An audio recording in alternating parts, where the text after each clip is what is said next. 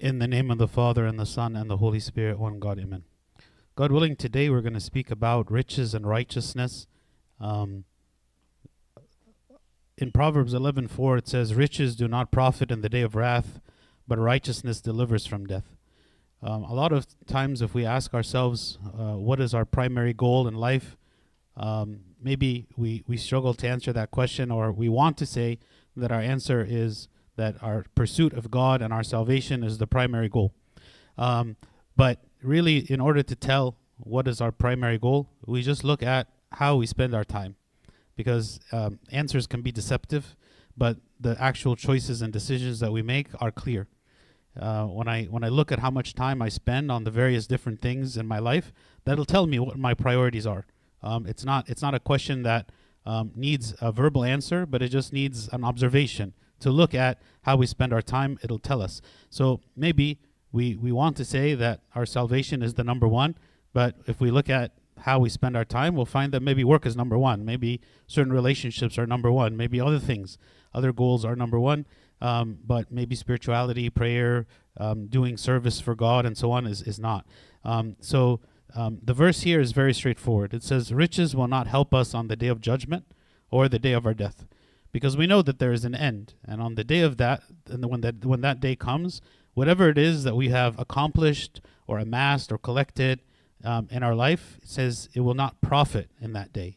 On the day of judgment, we will not have any possessions with us. We will not have any of the things that maybe brought us comfort in our life with us on that day. But what is it that delivers from death? It's righteousness, right? It's the works that we have done that have eternal value, that will continue even in the afterlife, meaning the works of virtue, the fruit of the Spirit, how we have served one another, how we have invested in our relationship with God. These are the things that will maintain. Those are the things that will stay. They're things that will endure, but all the other things of the earth will vanish away.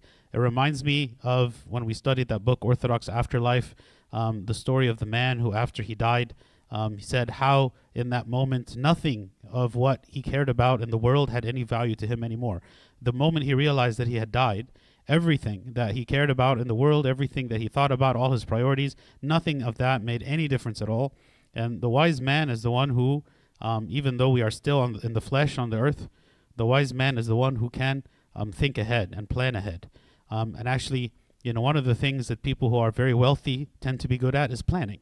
They tend to plan. They tend to plan for how much money I need to save for big expenses that I will have in my future, like my kids' college education or retirement. And we plan, we plan, we plan, we plan. So someone who is very good at planning, right, should also be able to plan for this day of judgment, right, and see how is it, what I need to do in order to plan for this day. So as a disclaimer, as we discuss this topic, being wealthy is not a sin. So lest we think that when we talk bad about money, we're not talking about the money itself. We're talking about the attachment to money, right? Being wealthy is not a sin. God granted people to be very wealthy, right? And they were righteous in the eyes of God. Job, for instance, who was a very, very wealthy man, and that was not counted against him in any way. He was wealthy. Spending money also is not a sin. Having nice things is not a sin. You know, some people feel guilty that somehow, like if I buy an expensive car that is within my means, that somehow that is sinful and wrong. No, it's not. It's not. Oh, actually, God gave you the money, right? God gave it to you, right? Doesn't mean that you should spend it all on yourself, right? Because God actually said, of the money that you receive, a part of it is mine, right? A part of it is God's, right? But for the rest of the money that is yours, use it as you see fit. It doesn't mean you should squander it. It doesn't mean that you should use it to pursue sinful things. It doesn't mean that you shouldn't be careful with it. But God gave it to you, right? God gave it to you. What is the sin? Loving money. Loving money is the sin. For the love of money is a root of all kinds of evil, for which some have strayed from the faith in their greediness and pierced themselves through with many sorrows, right? What is it that brings the sorrow? It's the love of money. Because the person who loves money pursues it and desires it, and maybe sacrifices other things that are far more important in order to attain it, obsessed with it, right? and cannot live without it, and is not content with whatever state that they are in, but are always seeking to increase themselves. And this is why they have sorrow. The stress of losing, right? What is that I have attained? You know, if anyone has ever bought a new car, and then at the beginning, when you have the new car, you're just very stressed that it's going to get scratched. You're one of those people who goes and parks in a parking spot way over here. It's because you don't want to park next to any cars. And there's a kind of stress associated with having nice things, right? Because you worry that you might lose it, or it might get damaged, or something will happen to it. Or, you know, if you've ever had a situation where any of your kids damage something that is of high value in your home, right? And then what do? You yell at them. You know, and maybe we yell at them because we have such an attachment to that thing that we are extra hurt, right? If that thing happens to get damaged. So again, the disclaimer is: being wealthy is not a sin, spending money is not a sin, but loving money and being attached to money is a sin. Why do we care about earthly riches? Right? We care about it because we get the things that we want. We can live in comfort. It's a source of security. It could also be a social symbol, right? Like if I have a lot of money, then people see me as a successful person. Maybe the kind of peer group that I can hang out with is of a higher level, a higher status. And I gain joy by being part of that group. I feel like accomplished, like an accomplished person. And again, God can grant us fiscal success, financial success, okay? But it says in 1 Timothy 6:9, those who desire to be rich fall into temptation and a snare, and into many foolish and harmful lusts, which drown men in destruction and perdition. This is based on what? It's not those who have money. It doesn't say those who have money fall into foolish and harmful lusts, right? It says those who desire, right? So here it's all about the desire. If my goal and my desire is wealth, that is when we fall into the problem. Because a person might have many good things and is thankful to God for it and uses it wisely, and they have no attachment to it. Like they weren't expecting it. They didn't do, like yes, maybe they worked hard to attain it, but their heart is not all, you know, attached to this wealth, okay? But those who desire to be rich fall into temptation, right? But if we are really honest with ourselves, who of us can say we do not desire to be rich, right? Everyone desires to be rich, right? Question is, what do we mean by the word desire, right? What does it mean to desire? Like if you gave me two options, as would you rather be poor or rather be rich, I think almost everyone would say you'd rather be rich. That's a desiring to be rich. But the question is what am I willing to do to be rich? How is the desire to be rich affecting my life, right? What choices am I making because I desire to be rich? And so we can ask this question is, what is our treasure? The Lord Jesus Christ gave this parable. And he said, again, the kingdom of heaven is like a merchant seeking beautiful pearls, who when he had found one pearl of great price, went and sold all that he had and bought it, right? What is this pearl representing? The pearl represents the kingdom of heaven, right? It is the thing of the greatest value. And so this man, because he is wise and rational, he said to himself, this pearl is worth more than all that I have. So it is a wise investment for me to sell all that I have in order to buy the pearl. And if you're thinking in terms of financial, right, like, yes, it makes sense. Like if you're going to earn $1 billion by spending $100,000, then of course, who wouldn't do that, right? If I had $100,000 and I could spend it, right, and in return I would get $1 billion, I think everyone would do that, right? Because it's evaluating and measuring things rightly, right? So it is a logical, rational decision that I'm making. The thing that I'm obtaining is of more value, and actually every time we buy anything, we go through that process. The only reason we spend money is because we believe that in that moment, the thing we are purchasing with the money is more valuable than the money. Otherwise, we wouldn't do it. We wouldn't purchase it. In that moment, anytime we spend money, we believe that the thing we're obtaining is more valuable than the money that we are paying, okay? And this is what this example is. He's saying, if there is a pearl of great price, it is so invaluable, you know, so priceless, then this man made a wise choice by selling all that he had. So when we speak about the attachment to money, right, we say, okay, well, what is of the greatest value, right? The greatest value is our eternal life. That is of the greatest value because that lasts forever, right? Like, you know, imagine if somebody comes and says, you need to be poor for 100 years, but then for the next 1,000,000 years, you get to be extremely wealthy. What do you think? Is that a good deal or is it a bad deal? It says, okay, what do you need to do to get this? Well, you need to give up what you have now. For 100 years, you need to give up what you have and live in poverty, okay? But after that, you will have unbelievable riches beyond what you can ever imagine, right? Or alternatively, you can keep the wealth that you have now and you'll have it for 100 years. But then for the next 1,000,000 years, you will be poor, right? Again, if you look at it in a rational way, seems pretty clear. I would think most people would rightly decide that being wealthy for 1,000,000 years is better than being wealthy for 100 years. And they would be willing to sacrifice 100 years of comfort in order to gain 1,000,000 years of comfort, okay? If you look at it just purely from a logical, rational perspective, that's what would be the wise choice to make, right? So here, Christ is spiritualizing that concept. And he's saying, if you truly believe in eternal life, and if you truly believe that life after death and the reward that God gives us based on our faith, based on our actions, based on our deeds, okay, is of such value, then what are you willing to sacrifice to obtain it, right? What are you willing to sacrifice? Where is your treasure? So again, being wealthy is not the problem, right? It's the addiction to the wealth. In Matthew 6:21, it says, for where your treasure is, there your heart will be also. So where is my heart? My heart is attached to my treasure. If my treasure is eternal life, then my heart will be attached to that. And I will find joy in doing the things that lead to eternal life. I'll find joy in prayer. I'll find joy in service. I'll find joy in coming to church. I'll find joy in the sacraments. I'll find joy in carrying the cross even, right? Because my treasure is eternal life. But if my treasure is the physical treasure of the world, the materialistic treasure that we have here in the world, and my heart is attached to that, then I will find that the things that bring me more wealth are the things that make me happy, right? And maybe the things that divert my attention or my time away from that goal of being wealthy, right? Those are the things that are actually, I see them as an obstacle. I see them as something that is preventing me, right, from reaching my goal. So we can ask, what do we sacrifice for the pursuit of money?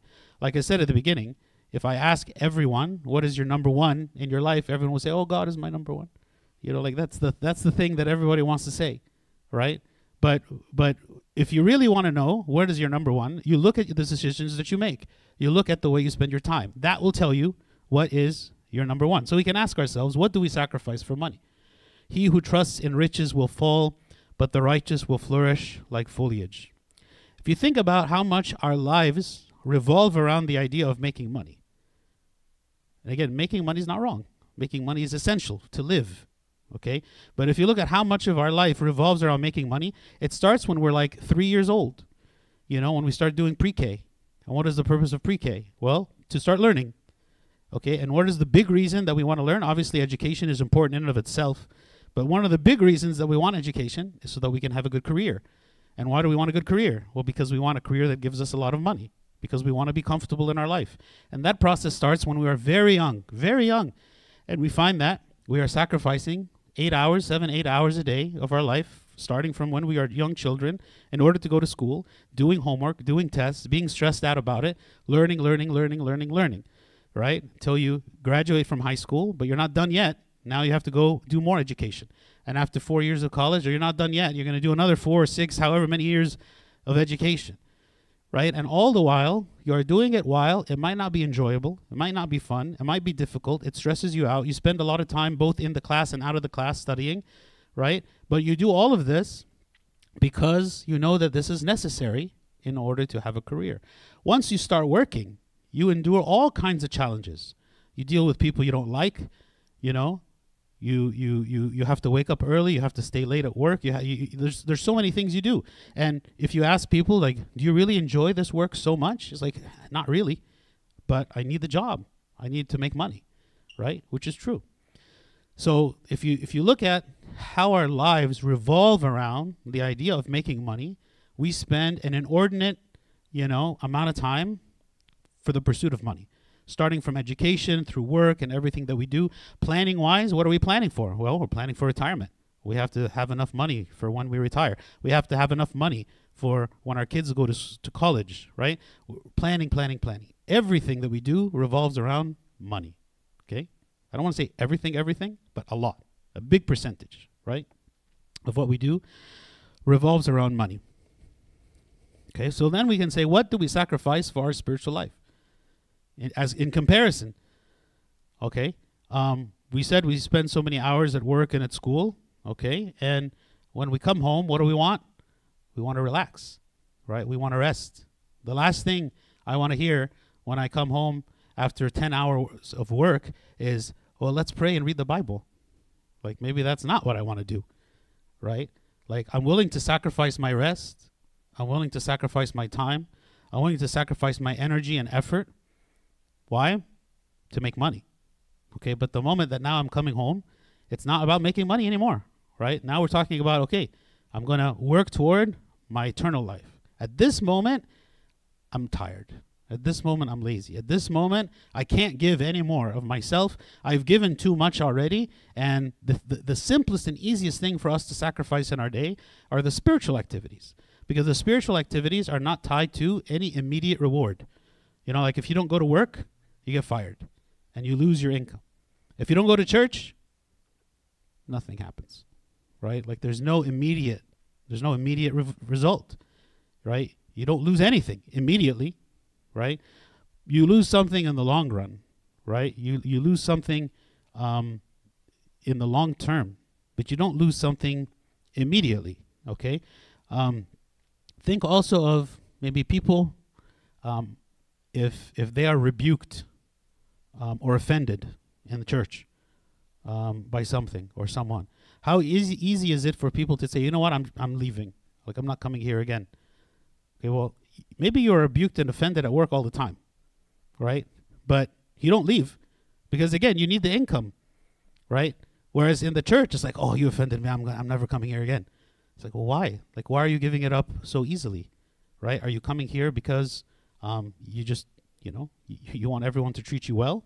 Or is there something greater? Is there a greater goal? The goal being, of course, your salvation, right? How are we evaluating and measuring the value of the spiritual activities that we do, the value of the prayer that we do, the value of the fasting we do, the value of the sacraments, the value of the time that we spend in the church, you know, throughout our life, the value of the service that I offer, right? Maybe we are lazy. Maybe you know, we say, I don't really want to be involved in any kind of service in the church because I don't want to put any more time. You know, I spent all my time at work already, and the rest of the time I don't have, you know, or I spent all my time, you know, with my family, and I don't have anything else. So again, if you compare that to the example of the parable that Christ gave about the pearl of great price, what is it that is of the highest value, and what is it that I should sacrifice? Well, it's the other things, not the things of the highest value that I am sacrificing. I sacrifice the other things in order to obtain that which is of the highest value. So meaning that if a person has a job that requires them to work 80 hours a week, right, and that prevents them from doing anything else of value, then they have to ask themselves, is this job worth it? Yeah, maybe it's bringing me a very, very nice salary, right? But is it worth it? What am I giving up, right? What am I sacrificing in order to have the benefits, right, of this job? James 4:13, it says, come now, you who say, today or tomorrow, we will go to such and such a city, spend a year there, buy and sell, and make a profit. Whereas you do not know what will happen tomorrow. For what is your life? It is even a vapor that appears for a little time and then vanishes away. Meaning, if our whole life is oriented around the worldly activities, the making of the money and all that, then here, like St. James is saying, you do not even know what will happen to you tomorrow. Do you even have the opportunity to repent? Do you even have the opportunity to, like, prepare yourself to stand before God? And all these things that you are spending your life on, you're not taking it with you. It is destroyed. It's gonna be completely destroyed, right? And it will have no value in heaven. It's like, you know, if I don't know, when I was a kid, and you go to an arcade, okay, they give you tokens. Because there's no tokens anymore, right? Now they put it on like a little plastic card, right? So in my day there was no plastic cards. Right? You would go to the arcade, you would spend money, and you would buy these little tokens, okay? And these tokens were worthless. The only thing that they did was you could use them to play the games in the arcade. So you pay $20, you get $20 worth of tokens, you play the games, right? And when you leave the arcade, if you didn't spend all the tokens, you have a bunch of worthless tokens that don't work for anything. No one will accept them, right? So this is like what money is. Money is a currency that only works here. It is worthless in the next life. It doesn't matter how much of it you have. It's like the tokens, right? You have all these tokens that you spend all your money to obtain, right? And if that is what you value, you better spend it now because it will have no value after you're out, right, of this place. And so this is what all of the scripture really is trying to have us to understand and to realize. The life of materialism is very destructive, right? It causes us to be all focused on this life and forgetting completely the next life. So clearly, there is a discrepancy between the amount that we sacrifice for the worldly things, for wealth, and the amount that we sacrifice for the spiritual things. And if we're honest with ourselves, we have to admit that this is true. We have to admit, all of us, and myself, right? We have to admit that this is true. And this is the first step of trying to fix this problem, right? Because if we fool ourselves into believing that the spiritual life is the most important thing for us, this is not true. We have to admit to ourselves this is not true.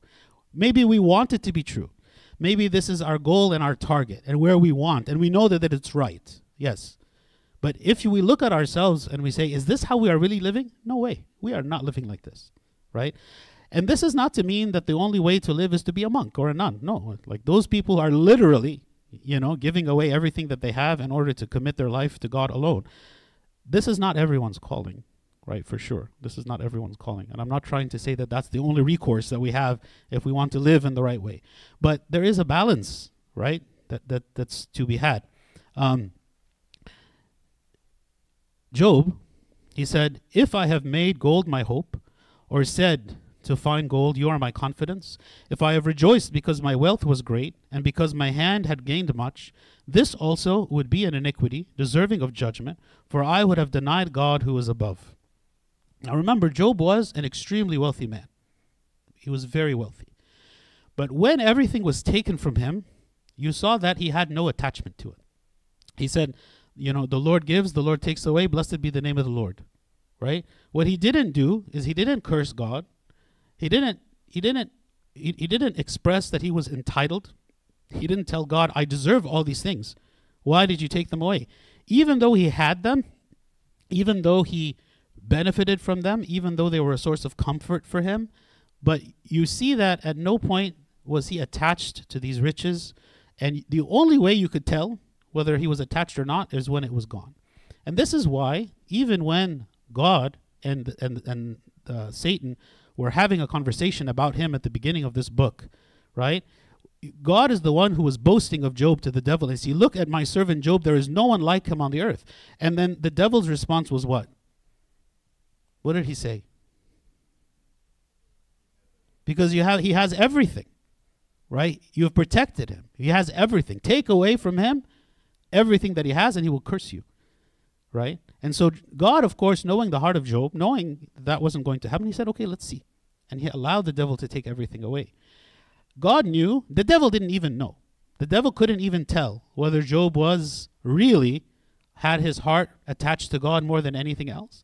Who of us, if we were in the position of Job, could have done and endured what he did?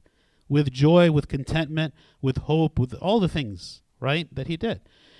So maybe some of the trials that we experience where God denies us the things that we want reveal, you know, how content am I with what God allows versus how stubborn am I, how rebellious am I, how attached am I to the things that I want, right? And of course, materialism, a big part of materialism is the attachment to that which my heart desires that is contrary to God's will. Right, contrary to God's will, because the moment that God takes it, it means that it's not his will for me, right? He takes it away because it is not his will. And if my attachment is to that thing, then maybe I will curse God. Maybe I will curse him in the sense of my attitude toward him, my feeling of self-pity, right? I feel that I deserve pity, that I was entitled to these things and you took it away from me. And I, you know, like my attitude toward him changes, right?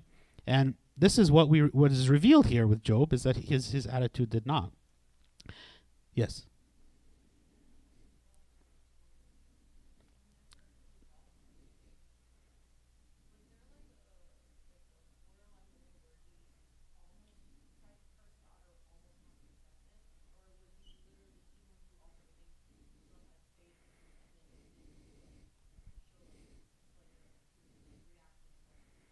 He had a human reaction in terms of his sorrow and mourning about what he experienced. It's not like he was, you know, it's not like he was an invincible person that didn't feel the pain of it. He felt the pain. He felt the sadness. He felt all of that. But at no point did he turn to God and blame him for it, right? So again, the way we tell if we are attached or not, yes, when we lose something of value to us, we feel sadness for its loss. But do we then... Do we then realize that the thing that I still have, which is God, is the greater thing, and I'm content with that? Or do I see that the thing that I've lost is the greater thing, and I'm just wallowing in despair for years and years because the thing that I lost, right? So that's the difference here. King Solomon in the Proverbs, he said, "Two things I request of you. Deprive me not before I die. Remove falsehood and lies far from me.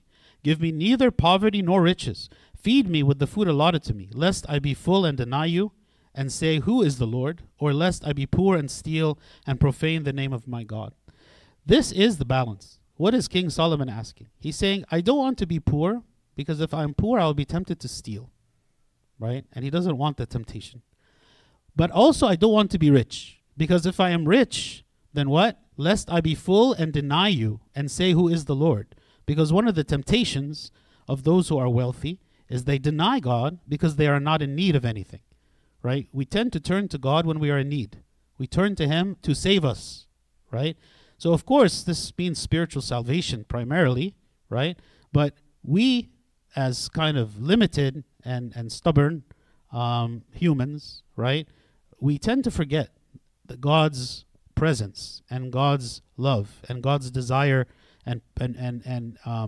desire for us and the place that He should have in our lives. And so when He sends adversity or allows adversity to come, it is a reminder that we are insufficient in of ourselves and that we need to turn to Him for salvation and to save us from a problem and to offer us a solution and to trust in Him and whatnot. Whereas people who are very wealthy, of course not universally, I mean, wealth, for instance, can't make a sick person be, you know, healed, for instance.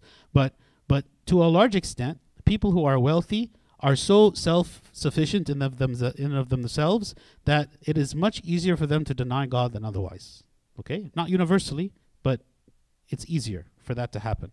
So this is why he's saying, I don't want to be rich. Of course, this is King Solomon. He was like the wealthiest king that ever lived, right? He's saying, I don't want to be. And actually, one of the reasons that he turned away from God was because of his wealth, because of all that he had been given. Right? It was a source of temptation for him, and he denied God for a time before he came back again. So the thing to get here, the thing that to desire, is say, you know what? It's good for us to say, I don't want to be poor. Like it's not like God is saying poverty is good, okay? But also riches is not good, right? There is a middle. There's a middle ground where we are content with what we have received from God, and we neither have one extreme or the other. You cannot love both God and mammon, so both God and riches. No servant can serve two masters, for either he will hate the one and love the other, or else he will be loyal to the one and despise the other. You cannot serve God and mammon. Mammon is like a representation of like the god of money, okay? So he's saying either you will love God or you will love money. You can't love both, okay? Because where your treasure is, there your heart will be also. So if your treasure is in money, your attachment will be to the money. What is going to drive your decisions, your actions, your thoughts? It will be your desire, your money. Whereas if your God is the true God, then your decisions, your motives, everything will be based on that. You can't have both ways, okay? Because sometimes that's what we try to do. Like, I want to be a spiritual person, I want to be a servant, I want to do this, but at the same time, I love money. Again, this is not the same thing as having money. Love money. I love money. I want to be rich. I want to pursue wealth, like to a degree, right?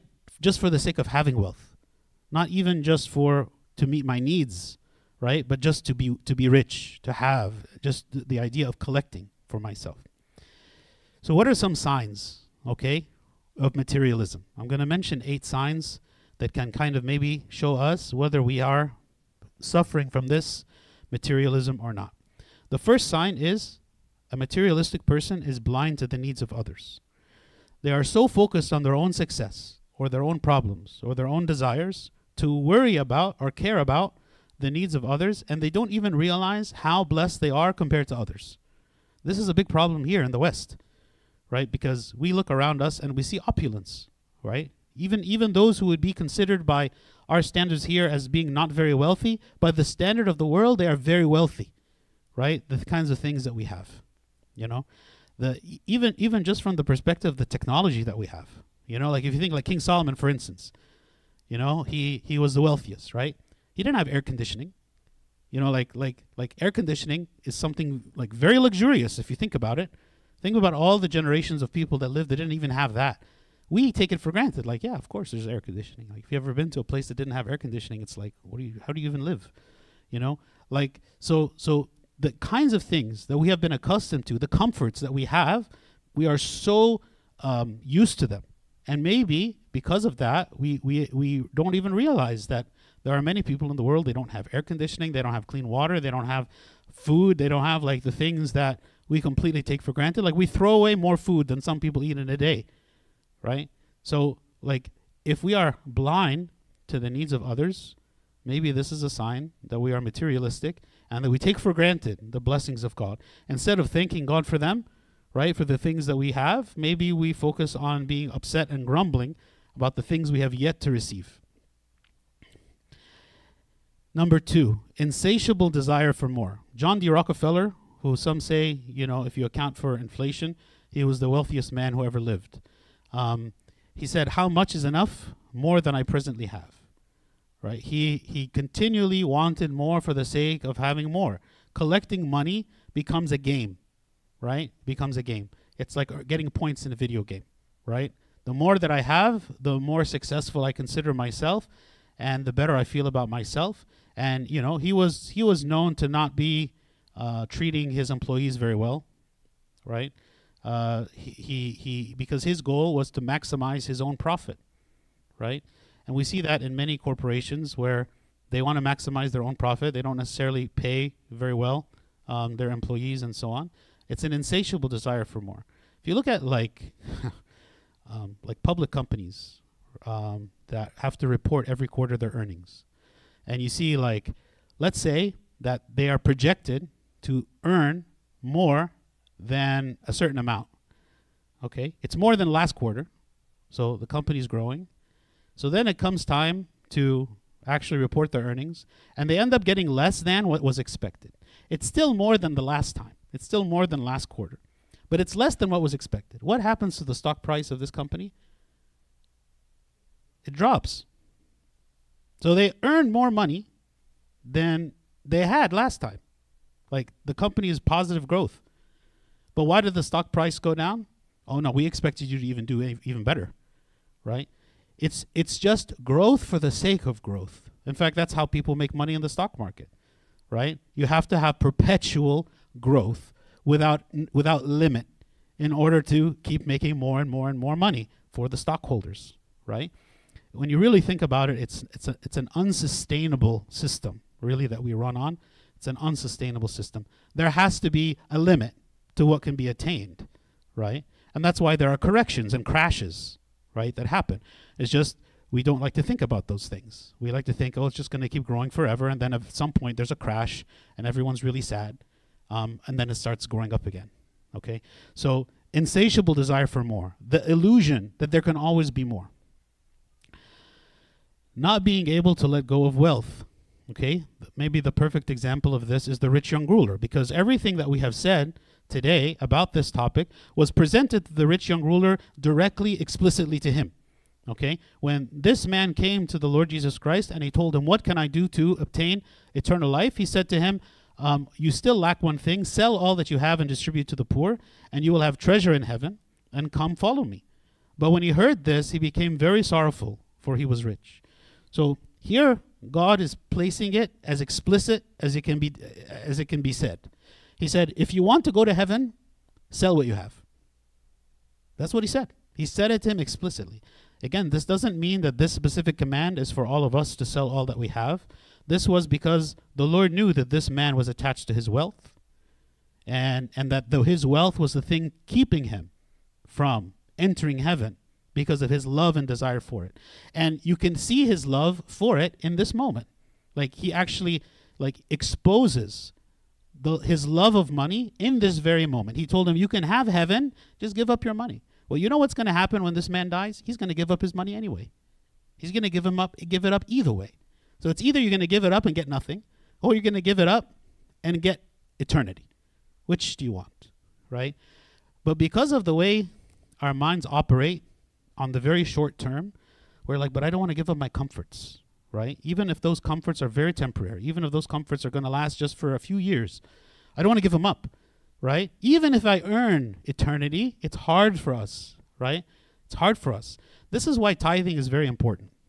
Because even though God is not asking us to give 100% of what we have, he's saying, give something.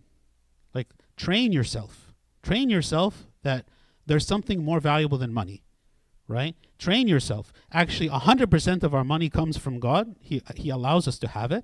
And he says, I want you to use 90% of it. I want you to use 9. The 10%, it's like, I'm not really giving it to you. I'm just giving it to you so you can distribute it, right? It's not yours. It doesn't belong to you. And through tithing, we learn how to be detached, to give. It's supposed to hurt a little bit, right? Like, if the amount that we give doesn't hurt a little bit, then we're probably not giving enough. It has to hurt, okay? Hurt doesn't mean it's like going to throw us into like, you know, like a financial crisis. Hurt means we have to realize that we are fighting against our nature, right? Our nature is to hoard. Our nature is greed. Our nature is to collect and to keep, right? Whereas here, he's saying, no, give. Give of yourself. Give of what you have received. Yes.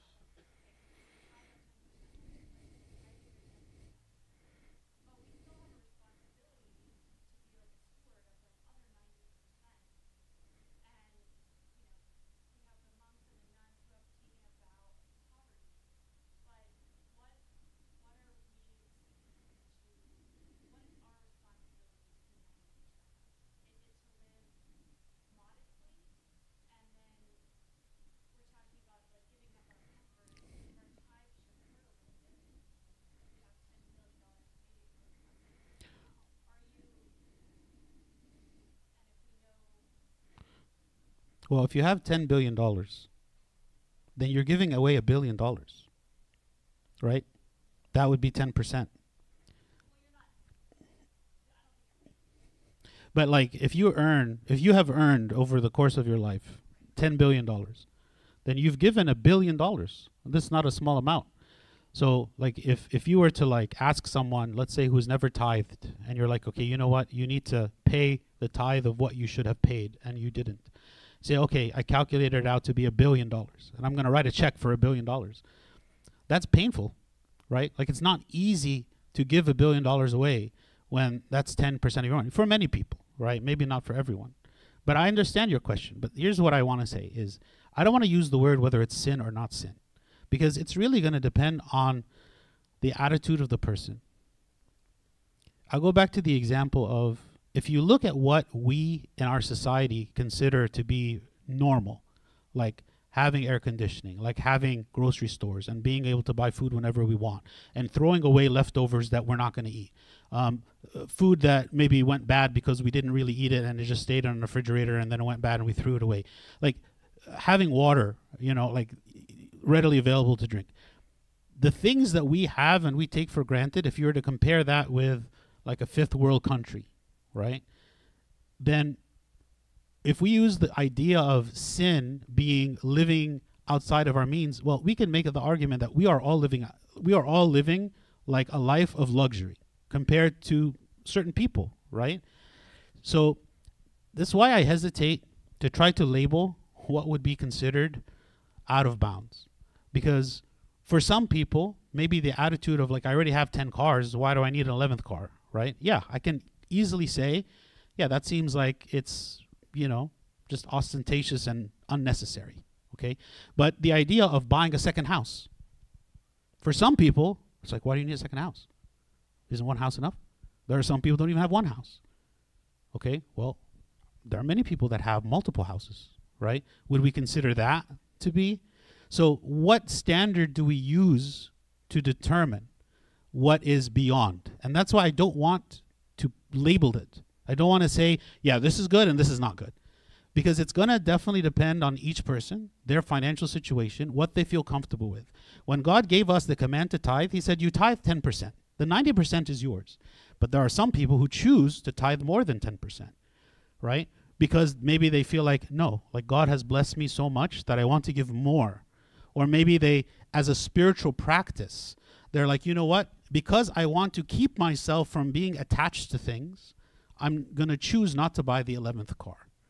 So it's not a sin to buy it, but it could be a spiritual practice to keep myself from buying it. Just like, for instance, in the fast, we're like, okay, I want to limit the amount of food that I eat.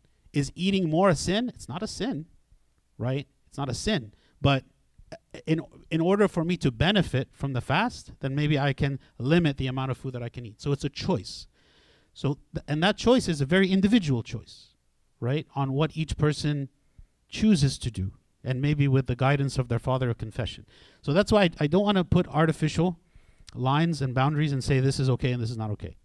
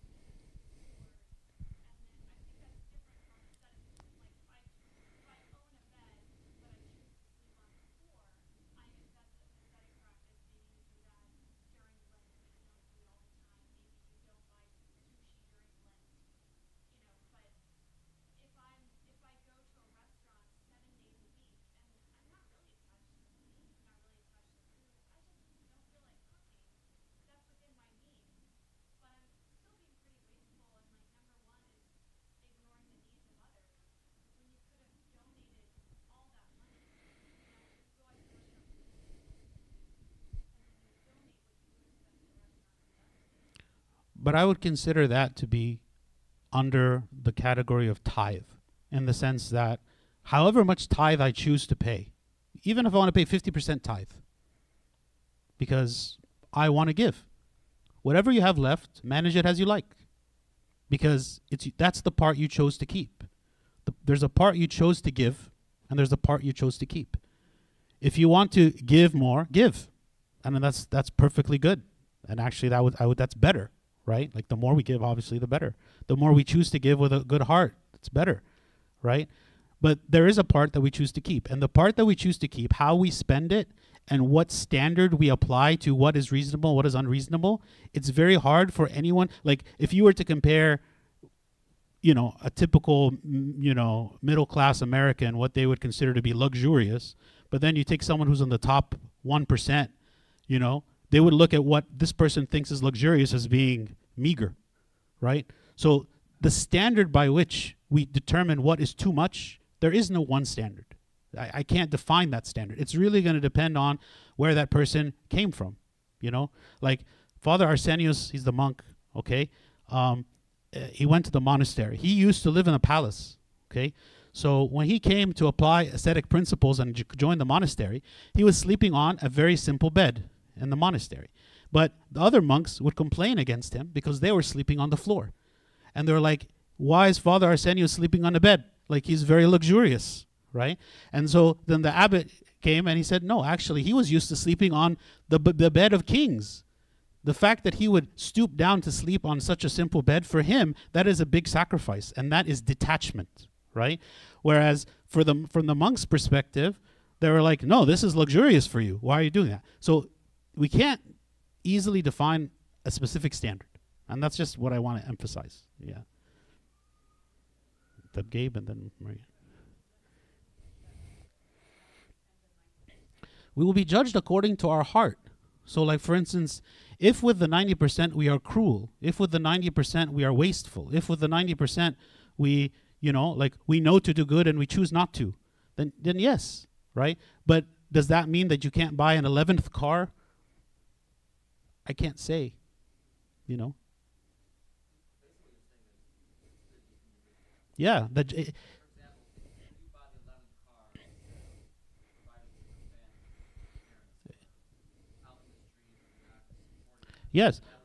Or if you are buying the 11th car and then you are cheapskating your employees and and not paying them fair wages and not being considerate to them when they need to take time off, like cruelty, kind of like the rich man and Lazarus. Like that man, he had the means to help Lazarus and he chose not to. So but that says nothing about whether that man could have bought certain high quality things in and of itself. It's in comparison to what he didn't do. Yeah. So I think we're out of time. This is good for now. Okay. Any other comments or questions? Just for the sake of completion, I'll say, constantly comparing with others is number 4. Showing off, number 5. How we treat the poor, number 6. Exploiting others to maintain our wealth. And willingness to disobey God to obtain more. Those are the other signs that maybe someone is materialistic. Okay, we can pray.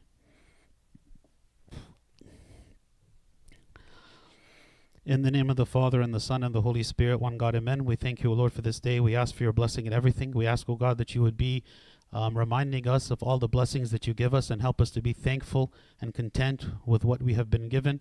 We ask, O Lord, that we be good stewards of the wealth that you have offered us and to protect us from materialism. Through the prayers of St. Mary, Archangel Michael, St. Paul, St. Mark, and all your saints, hear us as we pray thankfully. Our Father, who art in heaven, hallowed be thy name. Thy kingdom come, thy will be done on earth as it is in heaven. Give us this day our daily bread, and forgive us our trespasses as we forgive those who trespass against us. And lead us not to temptation, but deliver us from the evil one. In Christ Jesus our Lord, for thine is the kingdom, power, and the glory forever and ever. Amen. The love of God the Father, the grace of the only begotten Son, our Lord God and Savior Jesus Christ, the communion of the gift of the Holy Spirit be with you all. Go in peace. The peace of the Lord be with you all. Amen. Maybe if there's interest, we can maybe cover the rest of this next time, God willing.